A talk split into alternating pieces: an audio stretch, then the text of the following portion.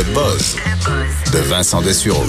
parce que je vous parlais de Barcelone et on, s'inquiète. Euh, puis Barcelone, c'est dans les villes où il y a le plus en plus de critiques sur les touristes. Là, on en a parlé quand même à quelques reprises cet été euh, du fait qu'on s'inquiète dans certains endroits euh, de la présence trop importante de tourisme de masse. Là. Bon, c'est mhm. comme ça qu'on les appelle. Et cet été, il y a eu un incident à Venise, entre autres un bateau de croisière gigantesque qui est allé frapper les quais. Euh, ça a causé beaucoup d'inquiétude à Venise parce qu'on dit là, il y a une problématique, il y a trop de gros bateaux qui circulent là. Euh, ça cause des problèmes à la fois pour euh, bon l'eau en raison des vagues et aussi surtout pour la présence de trop nombreux touristes dans une trop petite zone. et sachez qu'on commence à finalement à serrer la vis. ça a été annoncé dans les, dans les dernières heures, mais Venise va commencer à dérouter certains navires de croisière vers des ports qui sont un peu plus loin du quartier, euh, fait de la zone centrale de, de, Venise. Alors on appelle, bon, entre autres le, le, le, le quai de Fusina et de Lombardia mhm. qui vont être plus achalandés en délaissant euh, ceux-là de Giudeccia et San Marco. San Marco qui est le coin, euh, vraiment la, la, grande place.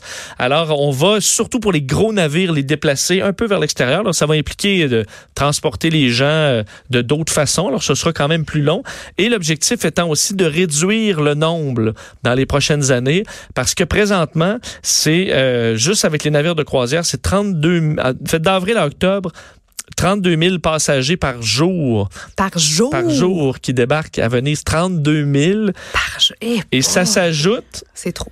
Euh, en août, là, qui est le mois le plus achalandé, on est en plein dedans, là, 465 euh, 000 euh, voyageurs qui vont passer la journée à Venise. Alors, par jour, 465 000, t'en rajoutes 32 000 euh, dans des bateaux, ça fait un chaos qui est insoutenable pour Venise, qui rend en fait à toute fin pratique cette ville-là inhabitable pour les habitants. Mais oui. Mais les, bon, les locaux là-bas, là, je veux dire, là, ils habitent pas comme, comme, comme je t'entends, comme ils habitent pas à Venise précisément, mais tu peux, même plus, rendu au point tu peux même plus profiter de ton, de ton propre coin de pays parce qu'il euh, y, a, y, a trop de touristes. C'est comme si nous, dans le Vieux-Montréal, il y avait 32 000 par jour personnes qui débarquent. Puis là, nous, ben, ça, ça, nous empêche de profiter réellement de, ah, du, du monde partout. Il y a du monde partout. Ça devient insupportable. Surtout qu'il n'y a plus de, nécessairement de bons restaurants parce qu'il va ouvrir des, des shops à poutine euh, trois fois le prix. Euh, des attrapes touristes, des vendeurs de souvenirs. Les clichés, les clichés de chaque de chaque ville, de chaque pays vont juste vendre euh, du fast-food, mais qui, qui relie à ce qu'ils ont de plus populaire euh, en termes de bouffe dans leur culture. Absolument. Donc, c'est un, gros problème. En fait, ils disent il, dort à Venise 2,2 millions de touristes par, euh, par nuit là, qui restent mm. dans la nuit selon les, derniers chiffres. Puis c'est tout petit, là, mm-hmm. Venise. Alors, c'est vraiment une problématique. Alors, on, ils commencent. Puis là, c'est un sacrifice économique, mais à un moment donné, c'est parce que tant qu'à perdre ta ville au complet, euh, aussi bien le faire. Alors, il y aura euh, comme ça des changements. Ça a été annoncé officiellement par euh, les dirigeants de Venise. Alors, certains navires qui vont se stationner plus loin, mais encore parce qu'on avait installé à un moment donné des barrières, un peu comme pour entrer dans le métro, là, à l'entrée de, la ville, dans le but de filtrer le nombre de touristes, puis laisser passer les habitants. c'est les habitants qui ont dit, même il y a eu des, des manifestations assez violentes pour dire on veut pas de barrières. Notre ville devrait pas être un parc d'attractions. On devrait pas avoir un billet. C'est une ville. Alors même si c'était dans leur l'objectif de les protéger un peu les gens en disant on va avoir un, on va pouvoir contrôler le nombre de touristes. Ils disent non mais nous on veut pas passer une guérite là, pour se rendre dans, dans notre ville.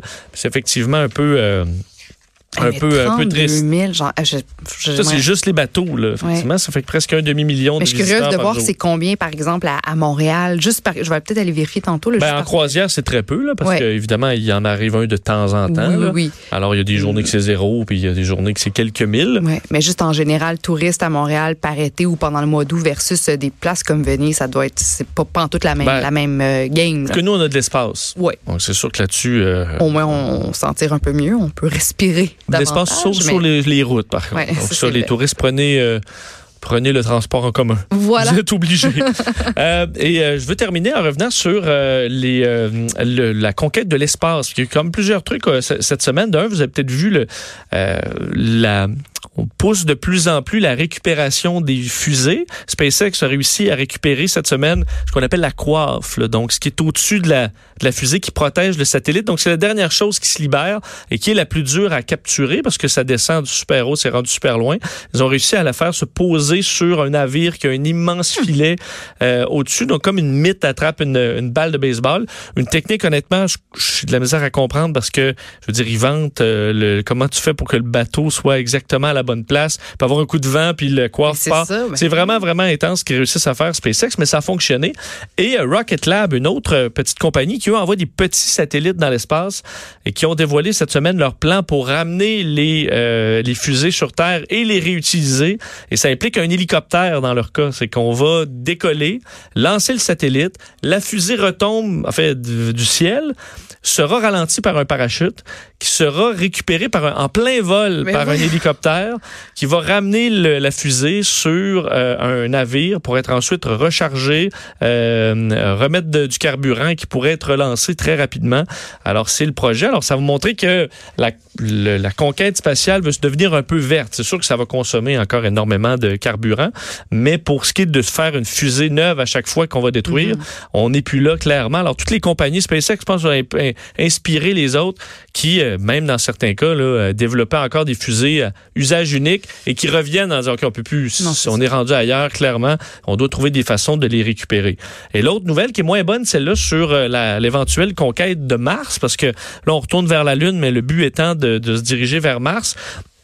Et les nouvelles sont pas nécessairement très bonnes. Parce qu'une des grandes problématiques qui est pas réglée, euh, c'est les, euh, les, radiations en chemin. Parce que présentement, par exemple, euh, David Saint-Jacques, dans la station spatiale, a une certaine dose de radiation dans la station spatiale, mais qui est quand même protégée par la Terre, qui est un peu comme l'atmosphère lointain du champ électromagnétique qui protège euh, les astronautes. Mais une fois éloignés de la Terre, on perd ça, de sorte que les, euh, les astronautes, dans un long vol vers Mars, seraient exposés à, des, plus de radiation sur, euh, sur plus longtemps. Alors, on a fait le test parce qu'on avait fait des tests sur des souris en leur injectant ou en les, leur envoyant beaucoup de radiation. Mais là, ce qu'on a fait, c'est leur envoyer une basse dose sur six mois, un peu comme une longue mission vers, vers Mars. Et ce qu'on se rend compte, c'est que ça quand même, même si c'est une faible dose, l'avoir une faible dose de radiation constante amène certains problèmes, euh, entre autres de l'anxiété.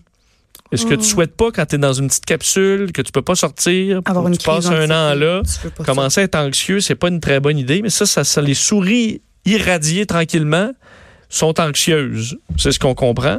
Euh, et ensuite, ils ont des problèmes euh, reliés à des problèmes de mémoire et euh, d'apprentissage.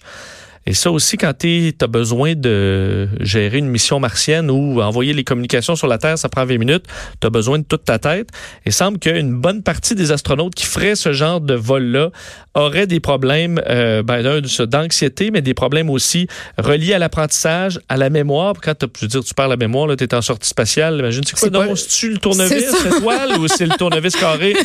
Euh, ah, j'avais amené l'étoile, puis là, c'est le bon, ça y est, puis là, tu, pars dans... ça, on veut pas tu ça de ton air. Non, non, c'est ça. Euh, on veut pas ça. Alors, c'est une grande problématique. Il faudra trouver, selon les chercheurs, euh, des façons de corriger ça, de les protéger. Alors, il faudra des capsules protégées ou des casques pour dormir euh, dans le but de les protéger le plus possible, et particulièrement le cerveau des, euh, des radiations comme ça à long terme.